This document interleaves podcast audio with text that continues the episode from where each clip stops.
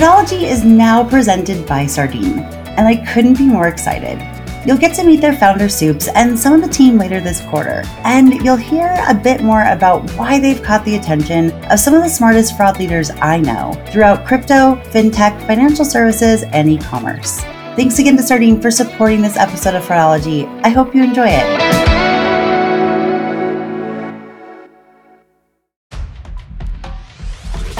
Welcome to this week's Tuesday episode of the Fraudology podcast, where we dive into the science and study of online fraud from the perspective of an e-commerce fraud fighter. I'm Carice Hendrick. There's something I learned as I grew up, and especially as I became part of a relatively small industry, and that is that when you have a unique first name like Carice, you're often just referred to by that first name. Well, I'm not the only person in the fraud industry that's often referred to by their first name. There are a few of us, and one of those people is my guest on today's episode, Soups. Soups Ranjan is the C E O and co-founder of the presenting sponsor of Fraudology this quarter, Sardine. Prior to Sardine, Soups helps lead and build the internal M L and A I fraud tools for companies like Coinbase and Revolut. So not only is he an experienced fraud fighter, but the man knows his stuff. And because of that, this conversation won't be a typical vendor sales pitch or an infomercial. It was important to both of us that we talked about overarching trends that we're both seeing from a ten thousand foot view of fraud. When it comes to fraud in banking, various types of fintechs, from neobanks to crypto to B two B fintechs, two-sided marketplaces, and one-sided traditional e-com. So we kind of stretched the gamut. There were two themes that we started with, and then we just kind of let the conversation go from there. The first topic was fraud and scams targeting faster payments. And the way that Soups defines faster payments, I think, is very accurate. It's not just the name of, you know, FedNow and what's going on in the U S, but it includes, you know, electronic funds transfers, A C H, but also peer-to-peer money transferring apps like Zelle, Venmo, and Cash App, as well as wallets like Apple Pay and Google Pay. So we talked about all the fraud and scam, well, I wouldn't say all the fraud and scams, but a lot of the fraud and scams that are targeting all of those different types of faster money movement and why there's such a risk, right? As Soups is going to say soon, faster payments means faster fraud. And I think it's very accurate. And we also talked about some of the fraud issues impacting marketplaces and standard traditional retail e-commerce with goods that have to be shipped to physical addresses, whether that's freight forwarding or hotels are becoming a big thing. Well, they've always been a big thing, but they're uh, coming back as kind of a big thing lately for retailers. Uh, it's difficult to always rely on the shipping address, and there's other types of fraud that are impacting retailers as well after the transaction that pre-transaction risk monitoring systems just aren't catching. So we really dove into that too. So while focusing on those two core topic areas, we also talked about a recent N P R article that focused on the hesitancy of banks in the U S to adopt FedNow or faster payments uh, because of fraud concerns. The existing and proposed liability assignments to financial institutions that process Zelle payments, like in the U K and soon in the U S, and what this could mean to other peer-to-peer money transferring apps too. We talked about some of the reasons why A M L and fraud products and the teams have historically run separately from each other, but also how they could inform each other if they didn't run separately and within their silos. I also asked Soups why he and his co-founders named their company after a small oily fish. So you're definitely going to want to listen to that. Other things we talked about were challenges verifying data for e-com transaction risk, especially for orders shipping internationally, as well as freight forwarders, shipping to hotels, shipping to large apartment buildings, all of those things. Uh, the challenges many online companies have in identifying non-payment fraud, like refund claims fraud, promo code abuse, loyalty fraud, et cetera. And why two-sided marketplaces are struggling with seller fraud lately, and how looking at the problem differently could be the answer. Somehow we got all these subjects and a few others into our conversation that lasted just under an hour. And I have to say, this is one of those conversations that I kept thinking about long after it was over. It was truly thought-provoking. So I know that you will enjoy listening in on my conversation with Soups, C E O and co-founder of Sardine. Welcome back to Fraudology. I always enjoy having conversations with smart people in this industry. And, you know, there's a famous quote that said, surround yourself with smarter people. And my guest is definitely someone who I view as much smarter than I am. And I've learned so much from, and I'm excited for you all to learn from him today too. Um, my guest today is Soups Ranjan. He is the C E O and co-founder of Sardine. Soups, welcome to Fraudology. Thanks for having me, Carice. I'm you know, big fan of uh, Fraudology, big fan of everything you're doing for the, the community, and you know, really, really excited to uh, to be here. Well, thank you. I'm a big fan of Sardine, so it uh, and what you all are doing for the community as well. And you know, a rising tide raises all boats. And I think when you rise technology and do things in a different way, it can really, hopefully, help to make everyone a little bit better, and make you know all companies want to improve and take advantage of some of the newer technological capabilities that are out there. Well, so when you and I do get the chance to chat, which isn't very often, unfortunately, not because we wouldn't want to, because we're both so busy, uh, we often find ourselves nerding out on you know some of the things that we see at this ten thousand foot view of the industry. Right, we're not on the front lines like we both used to be in our previous lives, but we are able to talk to so many different companies, sometimes the same ones, and able to kind of look at what is, you know, trends, right? We're doing our own trend analysis just at a higher, higher level, maybe, you know, widening the scope, so to speak. And so that's pretty much what I wanted to talk to you about today, but that's going to go in so many directions. But first, I wanted to, you know, just to give everyone else a little bit of an idea of your perspective and, you know, who you are, where you came from. You come to fraud with much more schooling and expertise than I certainly have. Um, and that has benefited a lot of us. So if you could just, you know, give us your kind of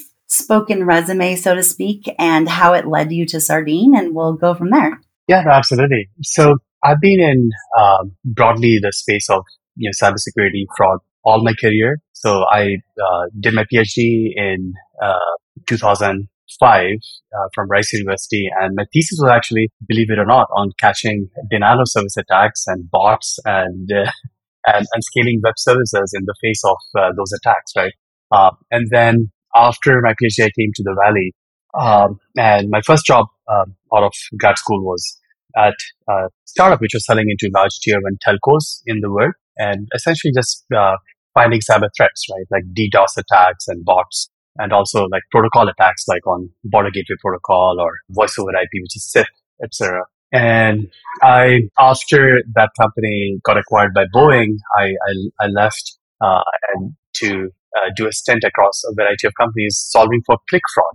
Right, so uh, the next the uh, the next five years of my career were then just working at various companies, including Yelp, detecting click farms.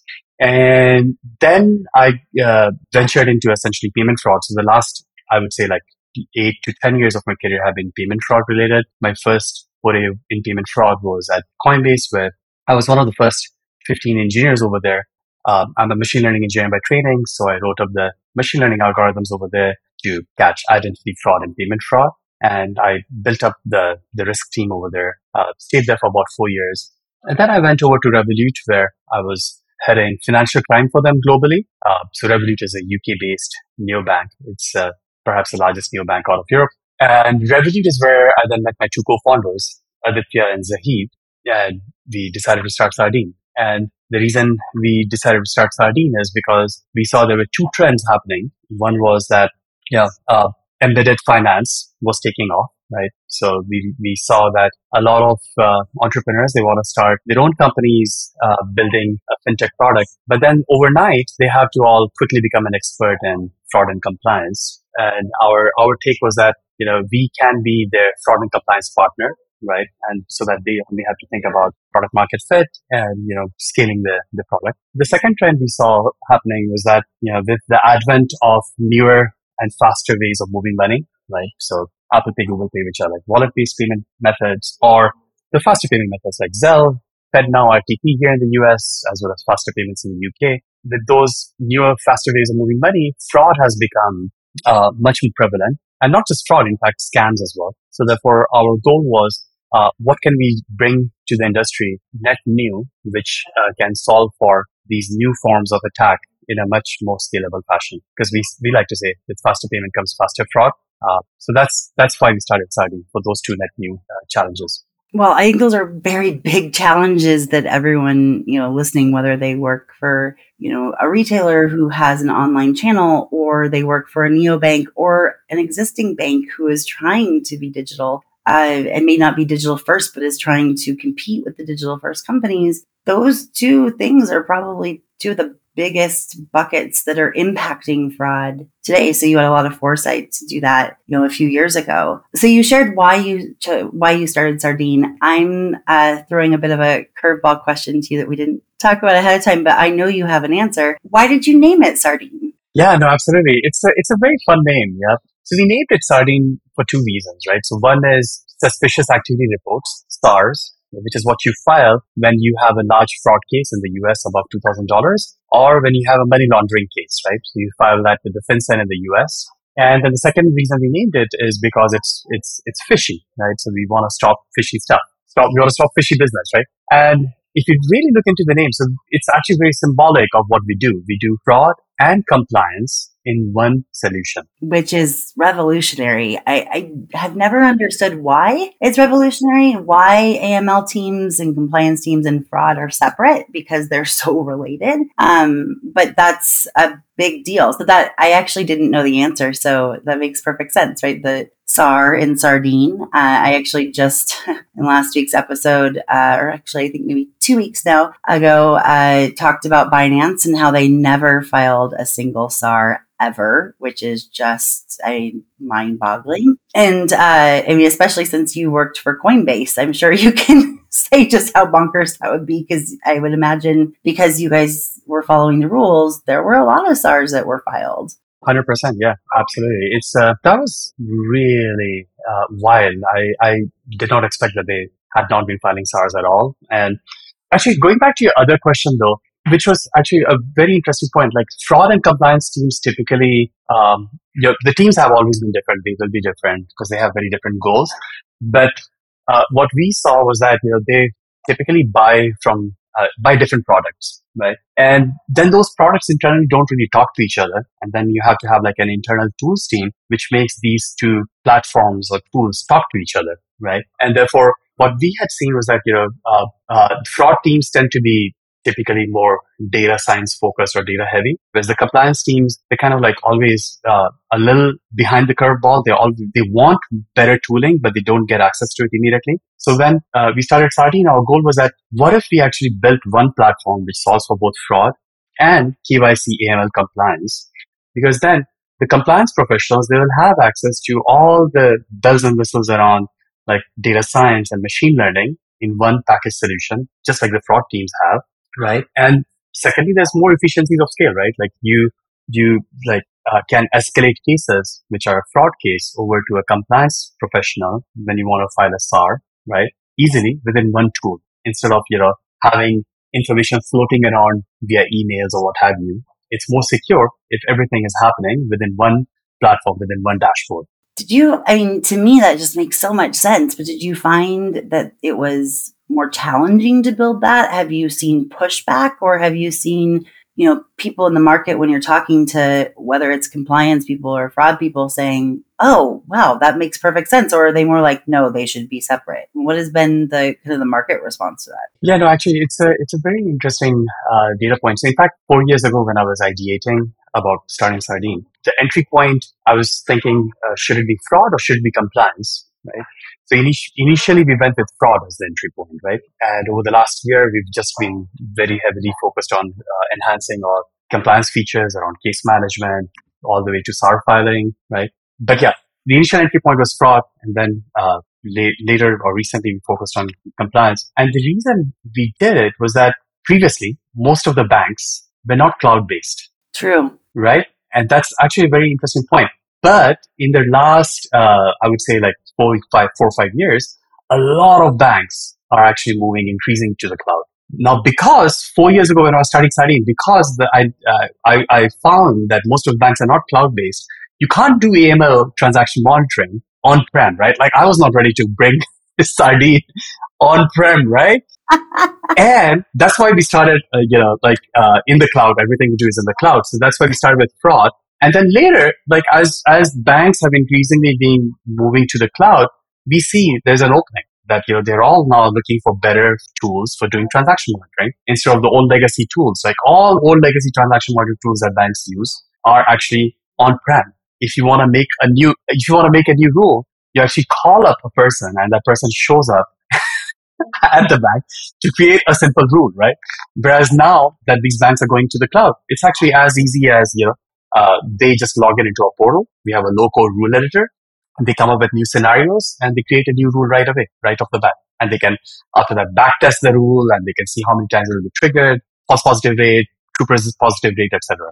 So they can be able to create those new rules very quickly to be able to adapt to new methods of money laundering or new methods of, you know, moving money that can be suspicious that should have a S A R filed on it. But if you're waiting days or weeks or even hours to have some person come, you know, back on site and create that rule, then you're going to miss things. I think also, I mean, a big component of banks moving to the cloud is also, and, you know, off of any kind of tools that are dependent on, you know, on-prem is because of COVID, right? There were so many situations. I mean, yeah, it co- chargebacks were one of them where because issuing banks didn't have any tools sitting around, you know, for allowing their people to file chargebacks on behalf of their cardholders, you know, off location, then there became this huge mountain of chargebacks that all of a sudden dumped on payment processors and merchants later on once they figured out how to, you know, do things remote and how to be able to access some of those, you know, internal tools and, and really archaic legacy tools through a V P N. That was just a challenge that they had to face very quickly without any,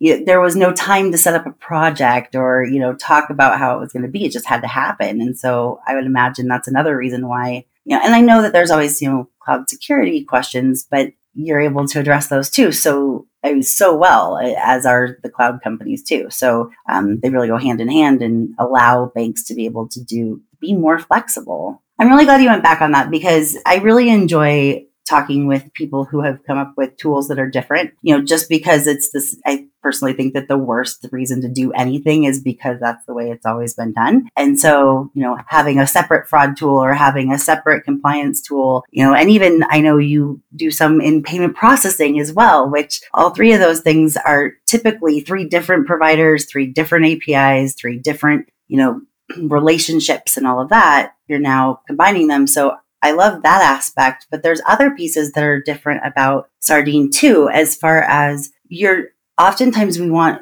as fraud fighters, I think when we learn about new tools, we want to just put somebody in a bucket really fast. Okay. Do you do this? Do you do that? Where in the, you know, where in my stack do you live? Where, you know, all those things. And one of the questions we ask is, well, are you for me? Okay. You, I see you work with banks, so you probably won't work with an e-com, or I see you work with, you know, marketplaces, would you work with, you know, a fintech or crypto? And the answer is Sardine does all of it. And so can you explain how you came about that and just how you were able to even make that doable?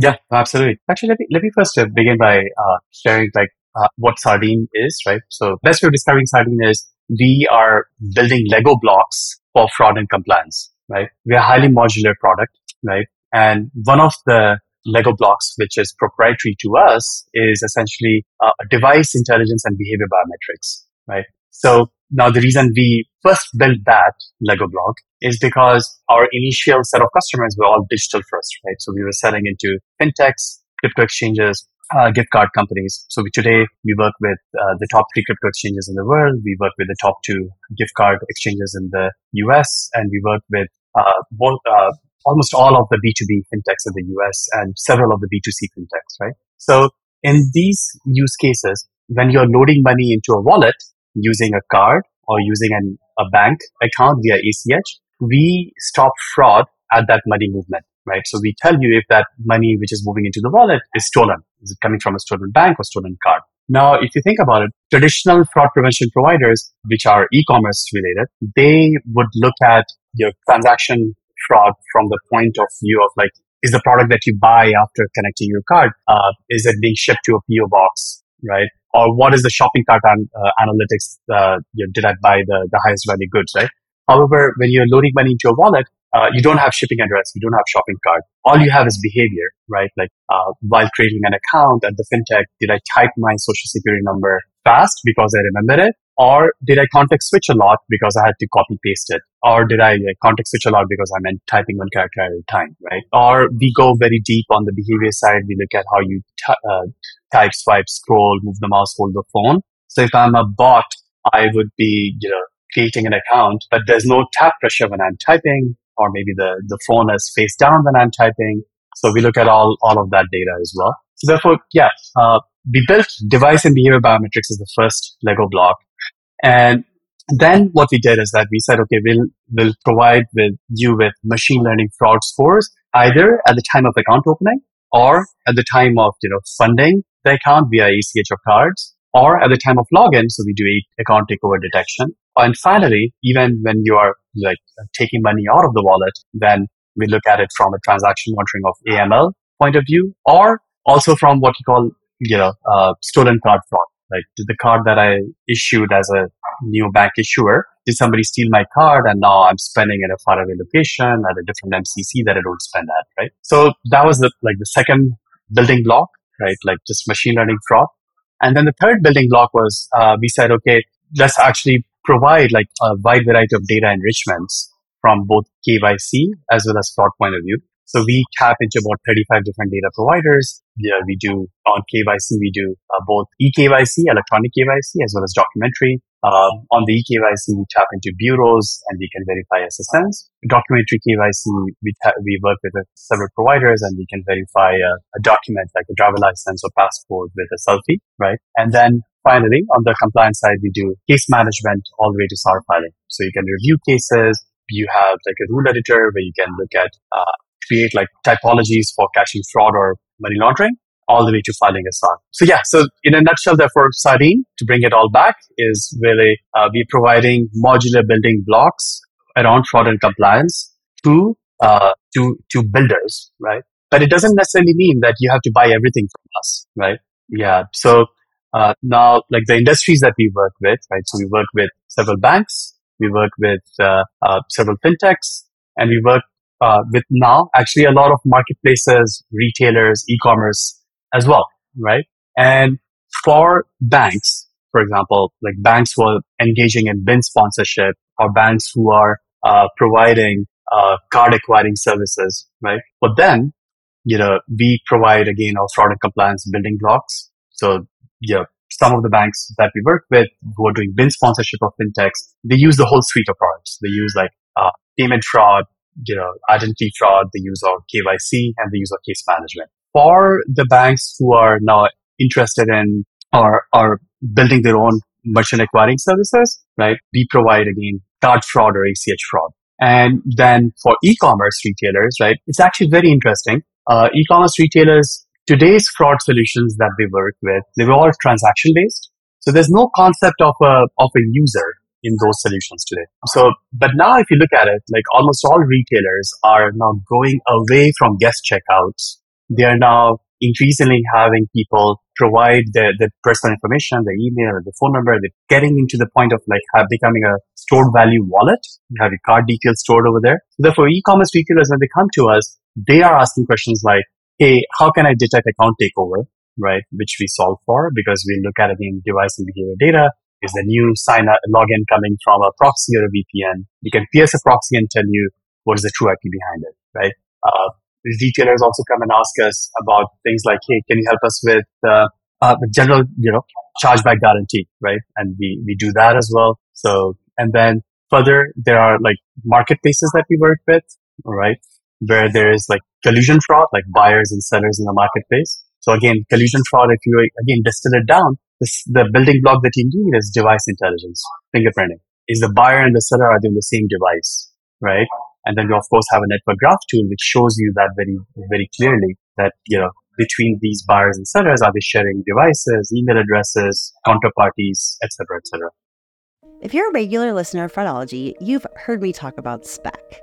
Not only does their no-code platform let you instantly assemble the fraud solutions that you need to stay ahead of bad actors, but Spec's long list of integrations is always growing, empowering you to orchestrate your data to create customized customer journeys. Spec lets you stay ahead of fraud while enabling great customer experiences for your legitimate users. Request your personalized demo of Spec's Trust Cloud today at spec protected dot com. That's w w w dot spec protected dot com. Or you can visit their website by clicking the link in today's show notes. You did such a good job of explaining that. And I am so glad that we took a step back, because talking about it like Legos or like building blocks makes so much sense. And being able, because a lot of times what we see in the market is a company that just provides one of those things. And that's what we're used to, you know, and I know of, of several people who are either using you now or in pretty uh, you know, mature conversations with your team, you know, whether they're on the e-commerce side uh, of marketplaces and, you know, standalone one-sided, mar- you know, one-sided retailers uh, for online commerce, or you know, they have their own app, or also done to fintech, right? Whether it's crypto or whether it's wallets and P two P, you know, a lot of them have been having lots of conversations with you. And I noticed that some of them are interested in one specific piece and others are interested in the whole suite of products, you know, replacing the risk stack that they have now, uh, knowing that, you know, all those pieces can talk to each other in a different way and that there's only one A P I for all of those pieces, which is pretty mind blowing, knowing that there are, you know, a few companies that have been around for a little while, you know, that provide machine learning or other things like that, where they have several different A P Is. If you want, if you want to account creation or account login or a- or account takeover protection, and you want transaction monitoring, those are two separate A P Is that often don't even talk to each other, even though you're paying the same company, right? So um, knowing that you're providing these things that are that are helpful in so many ways, not just helpful in the identifying of fraud, but also just even in something as simple as you only have one provider to really, you know, to work with, rather than can you talk, to, can this provider talk to that provider and how do they work together? And, you know, are they going to share data the same way? And are we going to be able to get the same amount of rich data and, and all of that? And I love some of the other, you know, specifics that you and your team have done. And I think it says a lot. The fact that you have your P H D, you know, in engineering as well, you're able to, I think there's a lot of us with imaginations, you know, Matt Vega and I, we love to blue sky and, you know, have these big imaginations, but we don't know what's actually possible from an engineering perspective. Um, and so, and you do. And so, you know, some examples are some of the hardest fraud to identify now. Sardine does, and it makes it look easy, where I was blown away that you have the ability to tell banks when someone logs into their system and has screen sharing. And, you know, they're, it's a victim assisted scam. Also, you know, like you said about, you know, account takeover and looking at the logins and how did that person enter their password every other time they've entered? You know, how did they tap it on the screen? What was the pressure? Were they using their thumbs or their fingers? How far away was the screen from their face? You know, all mixing all of these things together and being able to say, okay, they've logged in the same way every single time. And even if they do have the same device, even if they did steal their phone or they're using, you know, a not an emulator, but, you know, they're able to actually log into the, the computer, you know, using malware, that you can identify those things. And so how have some of those ideas come along? And then what are, you know, what are just some of the more exciting use cases, like I just mentioned, that you find yourself talking about quite a bit lately? Yeah, no, absolutely. So one, one of the things uh, that we're seeing is that uh, with faster payment comes faster fraud, right? And uh, it's it's essentially scams, right? So the proliferation of scams has been just phenomenal, right? There's, it started from the classic Nigerian prince email scam asking for money, but now, you know, it, it has evolved into uh, crypto investment advisor scams, big butchering, romance scams, tech support scams, job scams, et cetera. Gift card scams, as you know, with your gift card oh, scams, yeah. Yeah.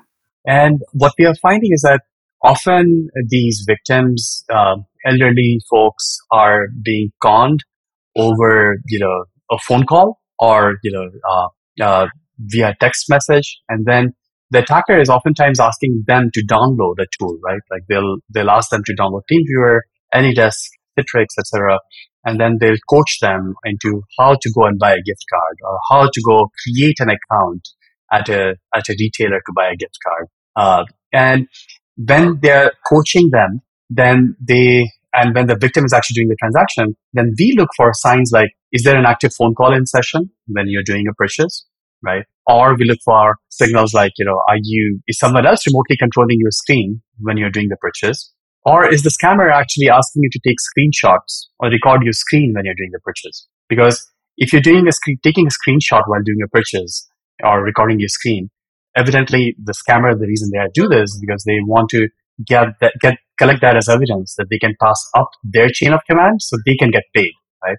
And yeah, and the way you do it is that, you know, uh, we provide retailers and banks like an S D K. Uh, it's both a mobile S D K, hundreds of kilobytes, or on the web, it's like twenty lines of code. You put it in, in JavaScript on your website at the time of login or sign up. And it is just, you know, monitoring all this like uh, screen activity of how you move the mouse, how you type, et cetera. And in real time, within hundreds of milliseconds, it's it's actually going to give you a response. So you can actually stop the transaction. You can stop the gift card from being purchased online, or you can stop uh, stop the K Y C from being pre- uh, submitted in real time, and uh, then you can actually prevent a lot of harm further downstream. Way before a transaction actually occurs, way before any money moves out of a credit card or a bank account, way before you have to report cancellations to the rest of your, you know, company, but also, you know, before any harm is done to those victims, which is, at the end of the day, should be our biggest goal, right? It should be to not be enabling scams and fraud and, and not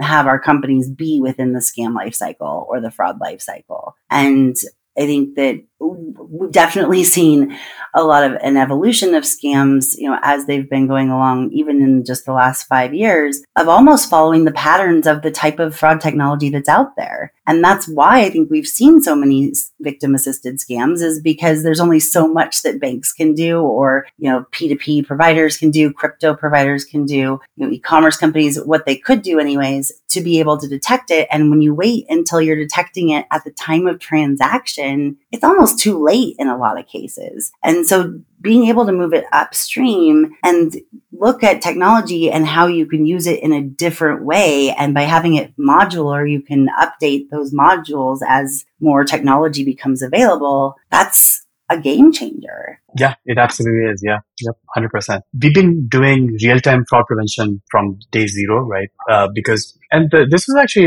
an interesting realization for me. I, before I got into like e-commerce fraud, right? Like, you know, uh, I, I used to be under the impression that e-commerce fraud has to be real-time, but not really. Like e-commerce fraud, you still have time before you ship the goods, right? If it's a physical item, yes, absolutely. If it's a physical item, yeah, yep, exactly. So therefore, uh, now the other realization we had is that because we started first in digital-first industries, if you can solve for fraud in digital-first industries where the goods are moving very, very quickly, uh, you can actually definitely, definitely bring it back to uh, you know, physical delivery of goods, e-commerce retailers as well, because we are already built for real-time fraud prevention. That reminds me of a few people that I um, have known over the years who started out in e-commerce gaming, right, or gambling, you know, for fraud prevention in their career, uh, or they started out at a wallet or crypto, and then they'll move to a retailer who, you know, ships physical goods themselves, or a marketplace where they're the platform, but they're relying on someone else to ship physical goods on their behalf to a buyer, and they're, but they're putting their name on it. So they're responsible for, you know, if that item doesn't get shipped, or if, you know, all the, uh, isn't what it, they said it was, and all those other issues that can happen. And oftentimes, especially towards the beginning of fraud prevention, you know, maybe ten, fifteen years ago, a lot of people would stay in their silos. They'd say, okay, you know what? I worked in retail, so I'm going to stay in physical goods, or I worked in digital, so I'm going to stay in digital. And I would see people who would move from digital to physical and physical to digital. And never failed. When they started out in digital, they could do physical with their eyes closed. They're like, you have a shipping address? You know where this item is going to be delivered? Like, that's luxury. And that's not to say that there isn't, you know, uh, U P S forwarding and there are, or, you know, shipping forwarding and, and all the other things that can happen for physical goods. And I'm not tr- at all trying to say that that's easy, more or less. But when you've had to, you know, especially as more and more companies are moving away from really relying on A V S response for eight million reasons, uh, you know, because they're really, it's not as helpful for fraud prevention as, as many people think. It often usually leads to a lot of false positives. Um, as they're moving away from that, you don't, they're realizing, oh, I don't need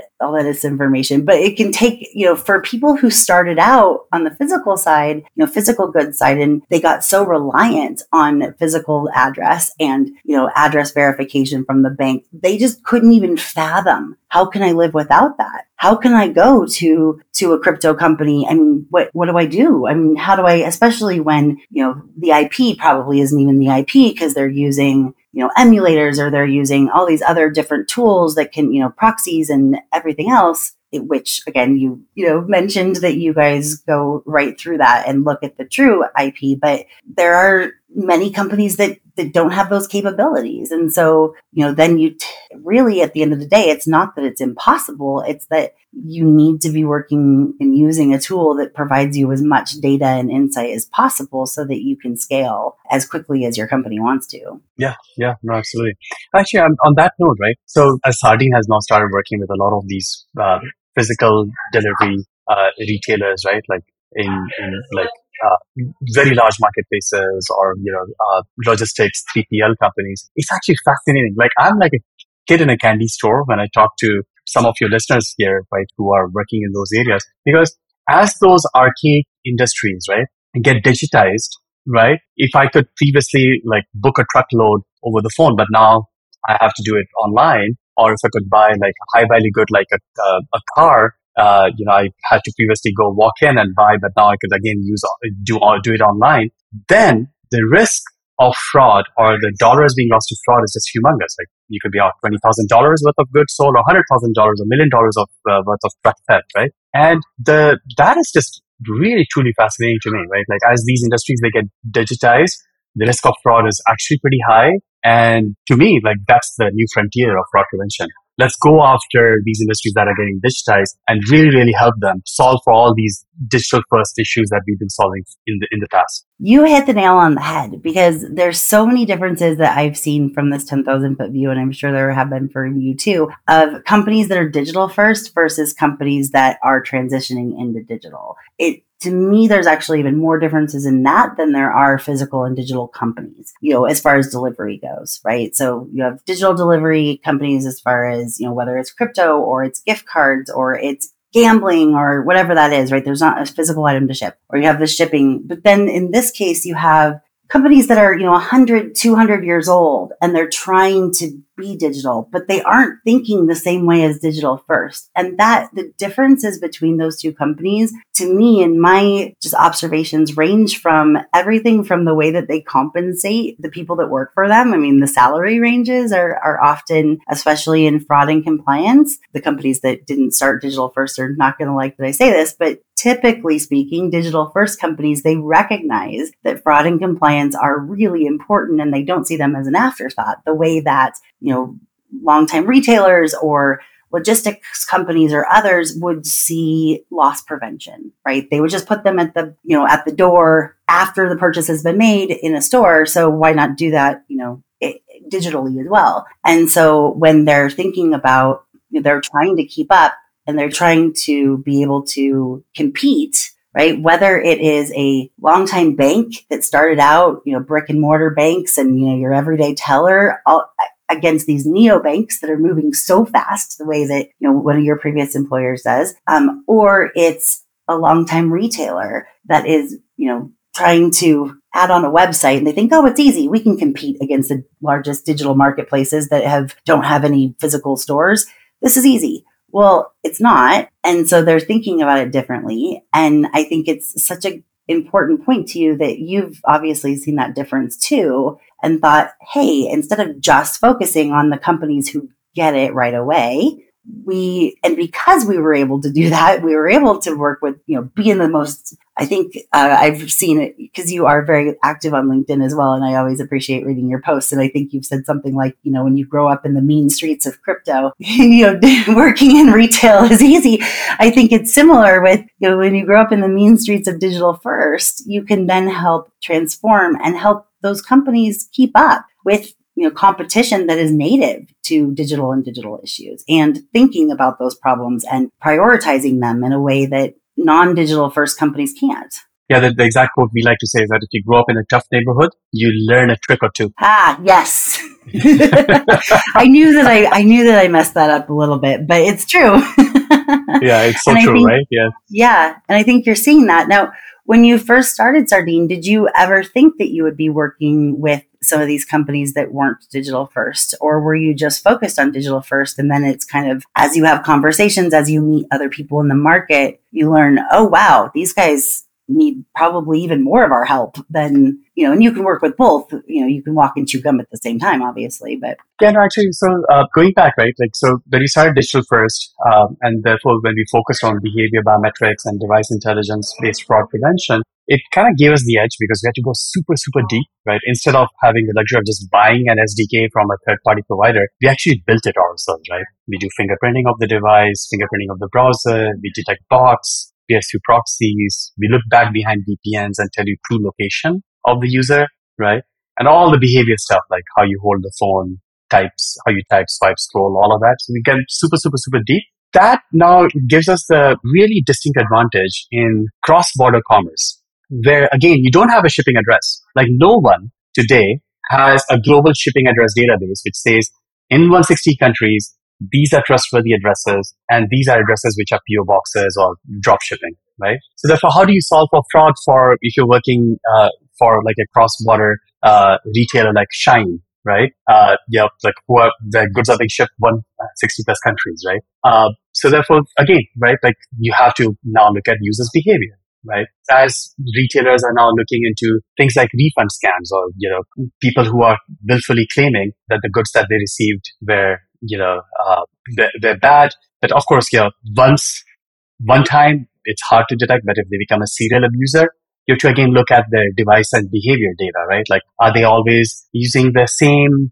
true I P behind a proxy because I'm doing this at scale? Or am I using a script when I'm doing this, right? Which uh, we detect scripts because there's no mouse movement in a script, right? Or if there is a mouse movement, it's a straight line, right? So therefore, what the realization we had was that, yes, we did not at the get-go start thinking that we'll go after retailers, but in the last uh, year and a half, we've now been increasingly working with retailers, mine marketplaces, and we're finding that if, as a provider or a builder, if you distill everything down to first principles and build like the basic building block of Lego, then with that Lego building block, you could build a palace, you could build a, you know, a kitchen, you could build like a playground, you could build everything, right? So that's that's that's what gives us the distinct advantage. Just focusing on the user behavior allows us to actually go after uh, newer industries. Yeah, and that's, I think that's something I just want to make clear, because I think it's it is challenging for us. You know, it's very it's not common for the same companies to be attending fintech conference and a banking conference and an e-commerce conference, like as far as, you know, from a solution provider point of view. And so it can get confusing and say, okay, well, they may have used to work with these guys, but now they work with these guys. No, they work with all of them. And I think there's also this combined intelligence, because I'm sure, as you've seen, there are, you know, the way that fraud works, and not that I'm trying to like explain this to people who know it more, but just saying, as far as they're always going to go path of least resistance, right? And when they're targeting money, or they're targeting something that's very high end, you know, technology that has been a target for a long time, those companies have had to step up their game quite a bit. And so those fraudsters have had to step up their game quite a bit. And when you have that combined intelligence and that experience of working with, you know, hey, we defended these crypto companies, you know, the top three crypto exchanges in the world, that they've been seeing some of this fraud, these fraud tactics long before your company ever would, right? Uh, because it's not just about the technology, it's about what types of, you know, resources and technology the fraudsters have on their end too. And so when you're seeing these over-resourced, you know, top-of-the-line, you know, crime organizations that are putting a lot of money, and they're they're recruiting their, you know, their engineers from Stanford and M I T to write these scripts or to do these. You have to step up. You know, you guys have had to step up your game along the way for those digital-first companies that you continue to support. And then, because oftentimes what ends up happening, I mean, A T O is the easiest example, that, you know, A T O started on the banking side years before anyone in e-commerce saw it. But once banking, yeah, once banking started to find, you know, whether it was through behavior biometrics or other, you know, technologies and, and capabilities, being able to detect account takeover, and it was harder It was harder for fraudsters to do low-level account takeover. They realized, oh, there's cards on file. And that is basically like a wallet, like you mentioned before. And so we can just run these scripts and do it this way. And, you know, while consumers are maybe a little more focused on uh, keeping their passwords for their bank or their mobile wallet more secure. more secure, they aren't for, for, you know, the company that they use to travel once a year or one hundred percent. So we've been dealing with it. So, you know, account takeover, there was already a term for it when e-commerce started to see it. And we first saw it in online gaming and gambling, the console companies, the, you know, mobile gaming, the gambling, all of those, you know, um, multiplayer games, uh, all of those types of uh, companies. And then it's just started trickling down into physical goods retail over the years. That's just another example of when you grow up in a tough neighborhood, so to speak, you're not just learning a few things because of the neighborhood you're in, you're learning a few things because of the people who visit the neighborhood. And if yeah. those people are going to start visiting new neighborhoods, oh, we already know them. We already know what to do because we did it over here. Yeah, no, absolutely. That's that's that's a great one. I'm gonna borrow it now, Carice. Please do. Well, I sometimes I'm really good at it. Sometimes I'm not. But I'm always the queen of like extending an analogy, almost sometimes too that's, far. Uh, that's a but, that's a beautiful one. Yeah.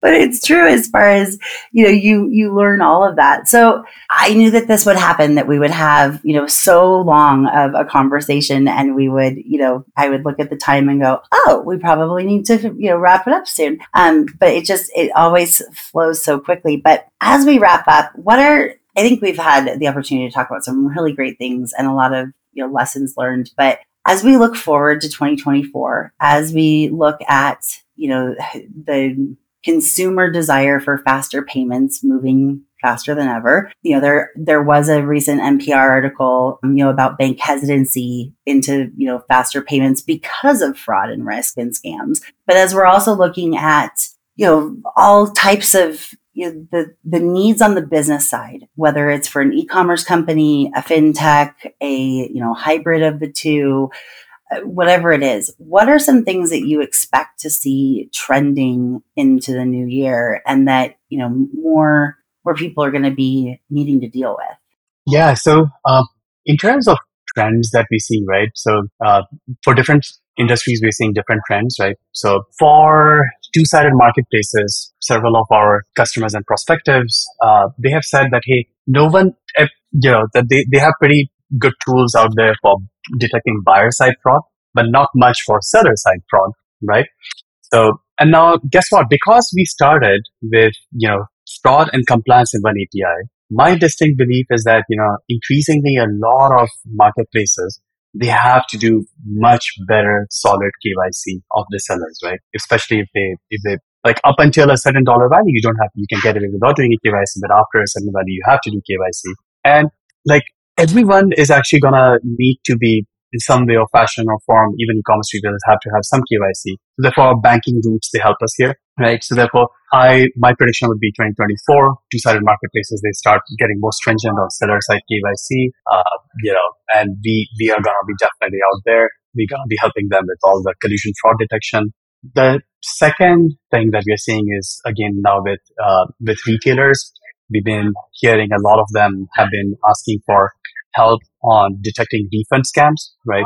And for refund scams, again, uh, you know, I alluded to it briefly, but I'll extrapolate now. Uh, you know, there is like, if I am just shipping back a laptop but filling rocks in it, you know, that, you know, hard for like a digital vendor like us to detect it, right? Because that's the way we have to open the box and see what is inside it. But let's say if I if I'm now doing it in a serial fashion, like if I recruited a bunch of kids and you know they're all sitting in a D P O and trying to do this, the moment a fraudster tries to scale it up, we'll catch it. That's our thesis, right? Because when they scale it up by writing a script, we'll detect scripts. Or they scale it up by trying to hide their I P address, we'll look behind it and tell you the true I P, right?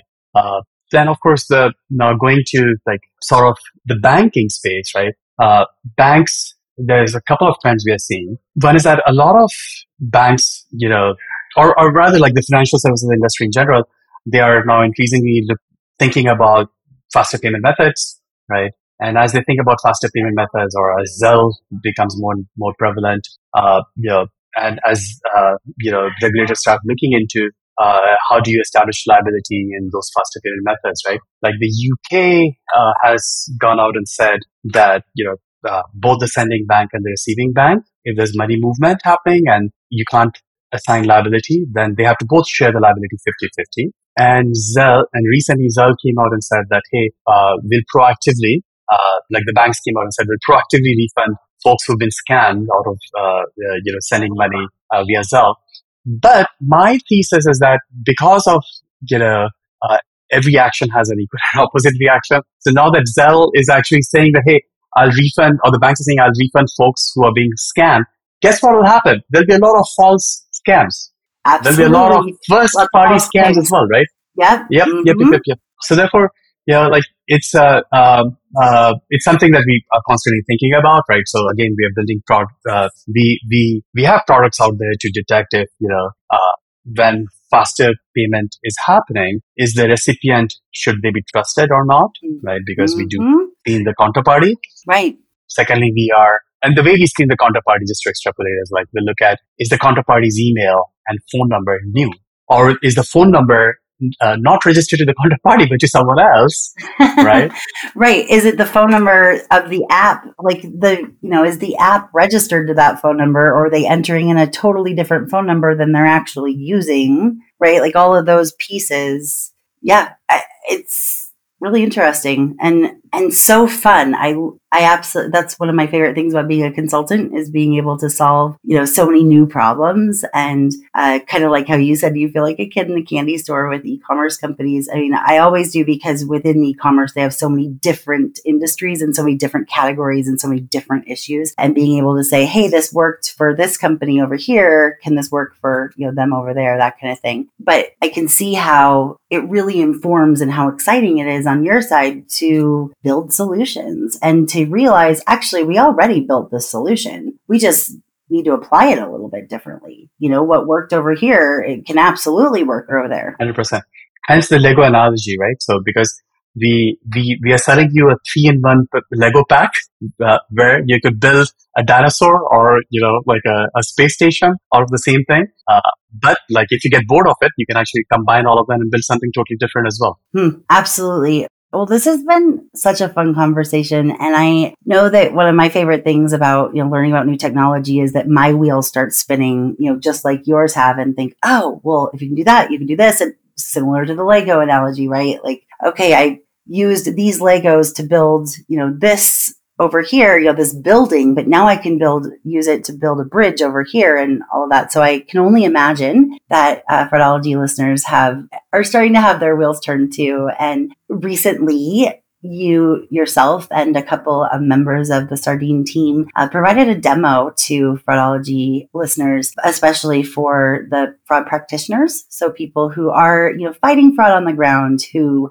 uh, are working for, whether it's traditional banks, neobanks, you know, fintech, crypto, e-com, in all of its, you know, realms, um, gift cards, et cetera. And so we're going to go ahead and put the link to the, to sign up to request to see the demo in the show notes for today. Uh, so anyone who wants to learn more specifically about what Sardine looks like and all of that, you can request uh, to receive the demo, and uh, my team will make sure that you meet the qualifications, you know, as a fraud practitioner, and we will send that uh, around. And then, Soups, I'm also going to put a link to your LinkedIn in the show notes, as even though I am sure you are similar to me where you wish you could reply to everyone who writes you a, a, a private message, but I still have not figured out a way to clone myself. Um, but you are an excellent person to follow uh, and uh, to be able to learn information from. And you also often will tag some of your you know, people on your team for other people to reach out to if they have questions too. Thank you so much for having me on this, uh, Carice. I really enjoyed the conversation, and yeah, like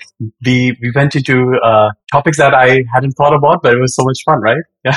That's always the joy of this. Yeah. We just kind of, you know, we, we kind of say, okay, well, what do we want to talk about? And then we just kind of go into different directions. And I think that's uh, what listeners enjoy listening to too, is, you know, it wasn't a planned conversation. It was genuine and uh, just, you know, off the top of our heads and things that we're passionate about and know, you know, when you know a lot about something, you don't have to prepare. So that's, That's the best way for it. Well, thank you again so much, Soups, for your time. I cannot wait until we are at uh, the same conference again so that we can see each other in person soon. And uh, I will look forward to speaking with you soon. Thank you once again, Carice. Thank you.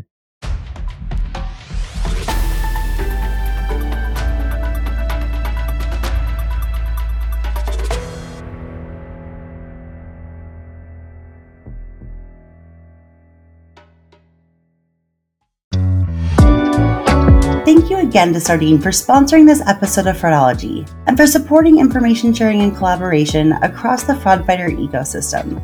You can learn more about the team and their mission at Sardine via the link in today's episode description.